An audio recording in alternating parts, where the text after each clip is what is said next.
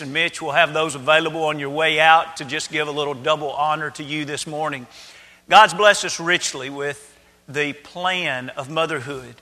Now, I realize for some that's a, that's a painful topic because of losses or disappointments that have taken place in your life. But nevertheless, still today, we bring honor to the plan where God has had a design to, to bring nurturing into our family. You know, as a society, we thrive off of success stories. As a matter of fact, when we stop and look at many of the television shows today that are very popular. It shows that thrive off of those success stories. And when you go to the Biggest Losers website, you see that there's, they've actually created a club where individuals can go and they can record their story. And there's over 230 of those already been recorded, and, and thousands upon thousands have hit those sites to read. Why? Because people love success stories. They love reading about Roger Needham who at the age of 47 decided that he wanted something different in his life and he lost 113 pounds and he fulfilled a 40 year old dream to run the Boston Marathon and he completed that the other day. Or we think of other shows that dwell on success stories like America's Got Talent or the American Idol or in recent times what has swept the not only a nation but has swept the world is the Britain's Got Talent Susan Boyle as when she entered the stage, so many people mocked and jeered at her, but yet once she opened her mouth, the first few words melted the judges and all the audience, and it's become one of the most viewed YouTubes in recent times. As we think about success, I'd like to ask you what is the greatest success? Is it talent? Is it being able to accomplish some kind of discipline? Or isn't the greatest success an individual could ever have? is to draw closer to God. And wouldn't the second greatest success be for that individual that has grown closer to God to help someone else grow closer to God?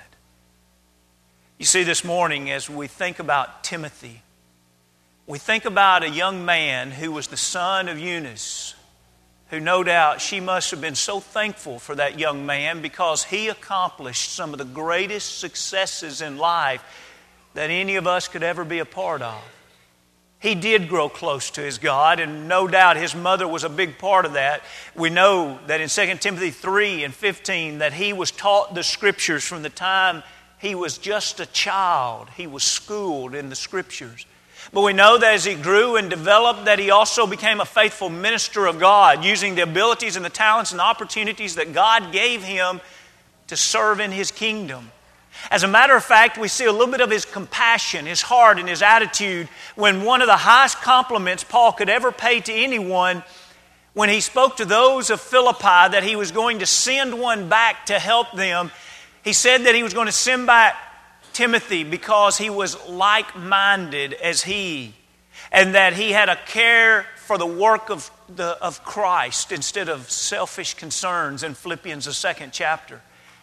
You see, he was so successful that when Paul needed to lean upon someone to carry the gospel back to a place maybe where he had been at one time, for example, in Thessalonica, Paul was driven out of there because of persecution. But Paul wanted someone to go back with the gospel, and so he was able to leave Timothy behind to further the gospel there.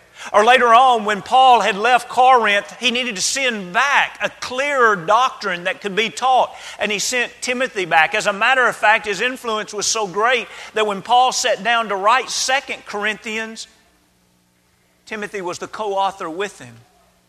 He wanted to send Timothy to help out at Philippi. And then think of this when that old man Paul was dying, he was being held in a prison system. He was waiting to die the death of a martyr. But he wanted someone to come to encourage him, to bring a coat, to visit with him. And he asked Timothy to make that long journey all the way back to Rome. Friends, Timothy a tremendous study of success throughout the scriptures. But this morning I ask you this What is it that creates Timothy like lives? What is it that individuals and churches can do to help create the reproduction of the Timothy types? Number one, as I take you back to the text that's been so capably read, if you would look back in your Bible to Acts, the 16th chapter, we see that it's believing mothers that can be such a gift to children. Now, it's not that everybody that's going to heaven is because of a believing mother, but it is a fact that a believing mother is a gift to any and every child. Look in the 16th chapter in verse 1. He's mentioned Derbe and Lystra, and now Lystra is a town where Stephen grew up. And notice what he says here. And behold, a certain disciple was there named Timothy. Now, who, who is Timothy? The son of a certain Jewish woman who believed, but his father was Greek. Do you notice there, there's something that stands out as a distinction between his father and his mother. And someone says, well, that's obvious. She was a Jew and he was Greek. No, there's something much more distinctive than that. You see, at this time in church history, Judaism has been taught Christianity. It began in Jerusalem and spread throughout Judea. And notice we're reading in Acts the 16th chapter, but this time the gospel has been taken to, Cor- to Cornelius and to all the Gentiles. So you see, by this time, it's not a big deal whether or not you're from the Jews or whether or not you're from the Greeks or the Gentiles as to whether or not you're a child of God. What's the big distinction here in verse 1? The big distinction is that it said of his Jewish mother, that she believed. And when it says something of the Father, it's nothing. You see, everything in the Scripture seems to point to the fact that yes, his mother was a faithful Christian, but his father was not. Isn't it interesting that what Timothy probably saw growing up was that he saw both sides of life on this earth? He saw what an individual would live like if they didn't believe in Jesus Christ, and he called that individual daddy. And then he saw what a life looked like for an individual that believed Jesus Christ was the Son of God and they lived their life faithful in Christ's church, and he called that individual mother. And we see here the gift that she gave her family as a believer. I'm reminded of that principle in 1 Peter, the third chapter, in verse 1 and 2, where he writes to women who are believers, but they're married to unbelievers. And notice what he says in 1 Peter 3 1 and 2. Wives, likewise, be submissive to your own husbands, that even if some do not obey the word, in other words, wives, if your husbands do not obey the word, they, talking about those husbands, without a word, talking about a word from the wife, may be won how? By the conduct of their wives when they observe your chaste conduct accompanied by fear. And the next two verses, he would talk about how women need to put the greater emphasis on the inside than on the outside and make sure that their heart and their spirituality is right within them and with God. So, what's the principle here that no doubt Eunice was living out? The principle, number one, was the fact that God expects, whether it's a husband or a wife, but in this case, he's speaking to wives, he expects the wife to do the right thing no matter what others do in their family. Here's a woman who's married to an unbeliever, and what does Peter say? Be an example of chastity and of conduct that is pure and holy. In other words, it doesn't matter what your husband does, you decide to do the right thing. Now, think about that principle as it carries over into the workplace. What does God expect of you? He expects you to do the right thing, no matter what everybody in your school does, no matter what everybody in your workplace does, no matter what everybody on your street does. God expects, now here's the word conviction. Friends, if I do the right thing when I'm around church people, and then I do the wrong thing when I'm around folks that are of the world, I'm not a person of faith. That is not faithfulness. That is not conviction. And here, God actually writes to women who have to go back and live day in and day out with a man who is not going to be a Christian example, and He says to them, Do the right thing. Principle number one. Principle number two, because your life is a powerful sermon. Notice, He says to the women here, You're not going to convert your husband by nagging him. It's not going to be by your words. Well, what's going to be? If they're reached, it's going to be because of your example. Your example is a powerful sermon. As a matter of fact, that is also what is being referred to in 1 Corinthians, the seventh chapter, in verse 13 and 14. So, what is this principle as it relates to today's lesson? As it relates to Timothy, it's this. Here is a young man that grew up in a home with a mother who was a believer. She showed him that conviction to do the right thing no matter what others did. And it had a tremendous influence, perhaps not in his father's life, but it had a tremendous influence in Timothy's life. What a gift she gave her son. When we think about influence, I like to think about the pyramid of influence that Stephen Covey talks about. I don't know exactly how the pyramids were built. That's something that is an amazing feat to even think about. But I am pretty sure of this the pyramids were not made, built from the top down. The first layer of the pyramid would have to be made, the second constructed, and then the third. Now, as we think about influence in the lives of others, how many times have you just wished that you could make a difference in the life of someone? Keep in mind that that ultimate influence comes at the top. And too often times we try to start there and it doesn't work. In other words, we want to immediately sit down and we want to tell somebody something. We want to explain something to them. We want to teach them something because, hey, if you'll listen to me, I can have the right influence in your life The pyramid of influence begins on the bottom with a life that is modeling Christianity. Here is a woman who went back to her home and she modeled Christianity before her son.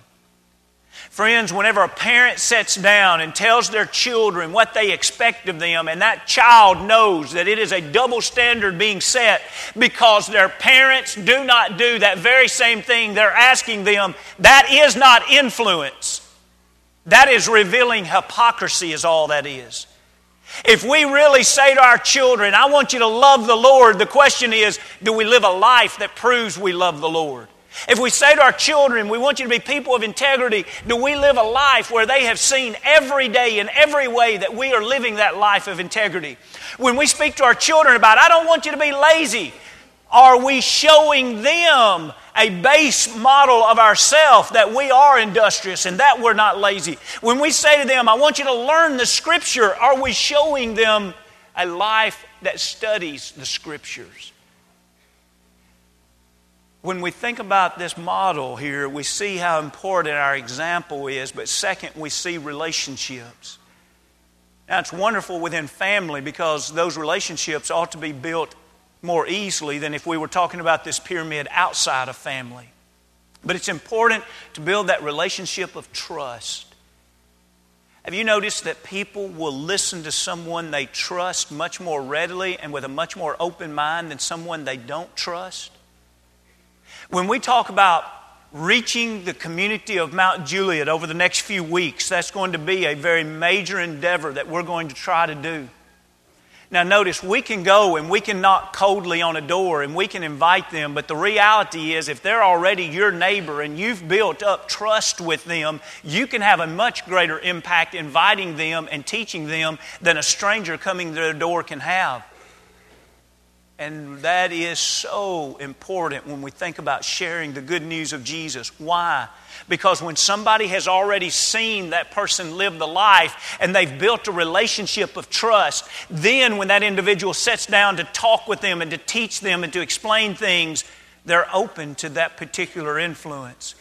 You see, we see this model carried out in the life of Eunice and the influence that she had upon Timothy. But I'd like for you to notice the second thing as we go back to our text in the 16th chapter and verse 2. It's not just that, that he had a mother who was a believer, but apparently he came from a church who nurtured him. Look at verse 2 when it's speaking, and it says, He was talking about Timothy, was well spoken of by the brethren who were at Lystra and Iconium. Now, wait a minute. Who were the brethren? Now, we are studying right now the second missionary journey of Paul. What's interesting is to think about that the church of Lystra actually began on the first missionary of Paul, missionary trip. And if you back up in your Bible to Acts, the 14th chapter, you begin reading at verse 8, and you see that that's when Paul first entered into Lystra. And as he did, there was a crippled man that Paul miraculously healed. And the people were so impressed with that that they began to fall down and worship them as if they were gods and even began calling them by pagan names. As a matter of fact, down there in verse 12, they called Barnabas Zeus and they called Paul Hermes. And when Paul and Barnabas realized what they were doing, they tore their clothes and they ran at the people and they cried out for them not to worship them. But the people saw the power of God working in their lives. The people were converted. But now, note this as we think about that pyramid we just referred to, note this. They also had a powerful example live before them. Because as the church was being established there, there were others that came in from the north. You see there in verse 19, they were from Antioch and Iconium, and they came down with the ultimate purpose of persecuting Paul. They took him out and they stoned him. Now, I want you to imagine the brethren at Lystra gather around. And can you imagine how their heart was probably pumping so hard? I wonder if they killed our beloved Paul. And he opens his eyes and he is alive. Probably, perhaps, Timothy may have been a little boy at the time watching this. His mother and grandmother were probably a part of the conversion that took place in this first missionary journey. And what we see here is a church that was established where Paul is able to strengthen them in the 14th chapter in verse 22, exhorting them to continue in the faith. Now, notice this that we must, through many tribulations, enter the kingdom of God. Do you think they were willing to listen to Paul? Oh, what does that look like? What, what do you mean we're going to have to go through tribulations to get to heaven? Paul, you don't have any influence on us. That doesn't even make sense. Oh, no. It made perfect sense. No one would have been saying that. Why? Because they heard his teaching. They saw the life that he lived, and they saw that he was willing to even die for Christianity, that he was stoned and did not give in, did not give up, did not retract anything. But instead, now they have that relationship built. Why was he at Lystra? Because he loved God and because he loved them. No other reason. They see the Christian life. They see the relationship. And now, when he says, I want to strengthen you, now, when he says, I want to urge you to continue to be faithful, now, when he says, it may cost us a lot of tribulations, but it's worth it, you know what they would have said? I'm starting to understand that. Why? Not only did they hear it from God, but they saw it lived out in the life of Paul. And what do you think they did? They took that same heart for God and they started relaying that to others that could be touched with that kind of heart and that kind of teaching. Who did they touch? No doubt they touched Timothy. And what did Timothy do? Timothy grew and matured to the point that when Paul comes back into town on the second missionary journey, can you imagine this? Some of the brethren Maybe they're small talking. Maybe they're just gathered around. Maybe they were very intentional. They said, Paul, you see that young man over there? His name's Timothy. Wow. What a fine young man he is. What had they done?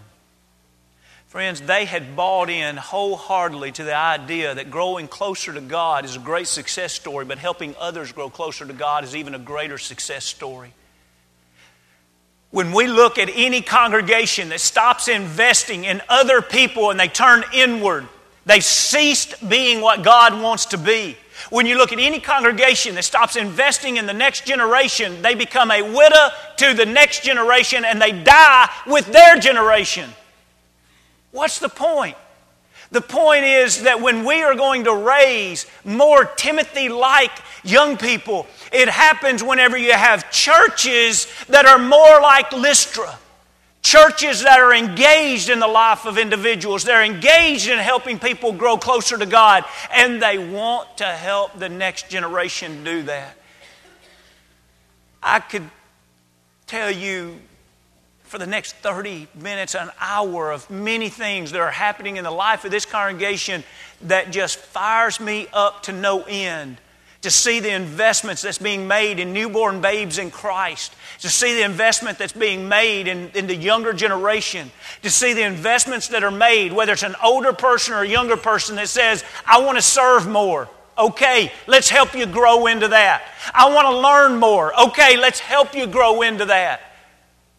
Friends, it's churches that have a heart of nurturing that can help grow individuals more like Timothy. But finally, this morning, I take you to the next verse, and we learn a lesson from Paul, and that is it's mentors who invest. Now, you've imagined whatever scene you have in your mind with those brethren standing around. They're talking with the great missionary, the great apostle Paul, and they point out their brother over there that's young. His name's Timothy. And what does Paul do? Oh, one young man like that, listen, I'm a worldwide missionary. I don't have time to worry about one soul. Hey, you're the local brethren here. You take care of him. Question Are you so busy you don't have time to help a soul? Are you so busy that you lose sight of individuals? Can you imagine living the life that Paul lived being an apostle, being a leader of the early church, and traveling the world over, but yet taking the time to see individuals? Mentors. If I had to give you one of my greatest concerns for the church as a whole, across the world, one of my greatest concerns is that we do not take the responsibility of mentoring the next generation seriously. Do you believe that 25 years from now, the congregation at the Mount Juliet Church of Christ will be more spiritual, will have stronger leaders, and accomplish more for the glory of God than what it is presently doing? In your mind, answer yes or no to that. Do you believe in 25 years it'll be stronger, more spiritual, accomplishing greater things and if your answer to that is, well, I just don't know, you know the way the world's getting, you don't believe in mentoring. You don't believe in the power of God. You don't believe that God can do what God says He can do. God has always been able to take one generation and grow the next generation stronger if the first generation believes in Him and believes in what He can do. Friends, if everybody here looked to the, somebody beneath them and said, I believe in you. Look at the words of Paul right here. Look in the 16th chapter and verse 3 when Paul says, Paul wanted to have him. We have too many in church that don't want anybody. Let me live my own life. I don't have time to get involved in somebody's life. I don't have time to sacrifice for somebody else. And here is this great missionary that says, You're saying he's on fire? You're saying he's talented? I want to help somebody like that. And he took him. Picture a, a, mother hen with her, her wings spread out, calling her chicks in. She takes them into her fold. Here's this busy missionary that says, I want him. Take him in. Oh, and I already see a stumbling block among the Jewish community. He's going to need to be circumcised so that, that they will accept him. And that's a whole nother study of why did he have Ty, Timothy circumcised and later he took on Titus as, as one that he would mentor and he didn't circumcise him. That's another study. But it's interesting here, as his mentor, he wanted to set him up for success. He didn't want anything to hinder his progress in sharing the gospel. And so he says to him, This is what you'll need to do now. Why, why do you think Timothy would listen to him? I mean, think about it. Here's a guy that just rolls into town and he says, I want to take you on a trip. I want to teach you some things. And as a matter of fact, I also want to circumcise you before we go. How many of us would say, I, I don't want anything to do? If we had been through what Timothy had been through, we'd probably do the same thing. Yes, sir, Apostle Paul. Why? What had he been through? Remember that pyramid? He'd already seen the life of the great apostle Paul. He'd already seen that relationship built with his mother and his grandmother and the apostle Paul. And now, when Paul speaks, he has influence. Now he says, I want to hear what you have to say. I want to learn what you're, what you're living. I want to learn from the way you do what you do. Friends, let's be serious. Let's be serious about the Lord's work. Believing that it should thrive far beyond our own lifetime. And if we're serious about the Lord's work, we invest heavily in the next generation. Mentors. You can't mentor the masses. Do you realize when you do read through the Bible, you don't read of Paul mentoring many? He was a partner with Barnabas, but Barnabas was his mentor. Timothy and Titus. What about Jesus? He came to this earth. How many did he mentor? Somebody says maybe the 12 apostles. He preached to the multitudes, but he really didn't even fully mentor the 12 apostles. That's hard to mentor 12 people. But he did take Peter, Andrew, and James close under his arms, and he mentored them. You see, the question when we think about how we're going to have more Timothy like figures, then we go back to point number one. You know, in this audience right now, there would probably be hundreds, and if not, at least close to a hundred, that they don't have a godly mother. Well, what do they need? They need someone who will mentor them and help them in the absence of what they've missed in their life. God's not expecting you to reach out and mentor the masses, but I believe with all my heart He's expecting you to reach out and to take someone in. And in so doing, we stop looking at ourselves we stop looking at all the things we wish we had or wish we could do, and we realize that life is not all about me. Life's all about Him and the ways He wants me to serve others. Yes, we address this question how can we have more Timothy like adults? Well, here's what's wanted according to the story of Timothy. We need mothers who believe. Or we need churches that nurture. And we need mentors who invest, who make that sacrifice to say, I'll give you a part of me. I'll give you a part of my life. This morning, where are you? Are you more Timothy like or less Timothy like? Wouldn't it be wonderful to leave here saying, I made a change? It was Mother's Day of 2009, and I made a change in my life, and I wanted to become more like Timothy or more like the great Apostle Paul, or even better yet, more like Jesus Christ. If you've never become one of His, a brother of Christ, a son of the Almighty God, why not this morning? Are you a believer that Jesus Christ is the Son of God? Are you willing to turn away from sins and confess before man that He is the Son of God? Will you be baptized into Christ for the remission of those sins? Maybe you've become a Christian in the past, and along the way, you, you haven't been living very Christ like and not really like Timothy, and you want to make that right this morning. We all make mistakes.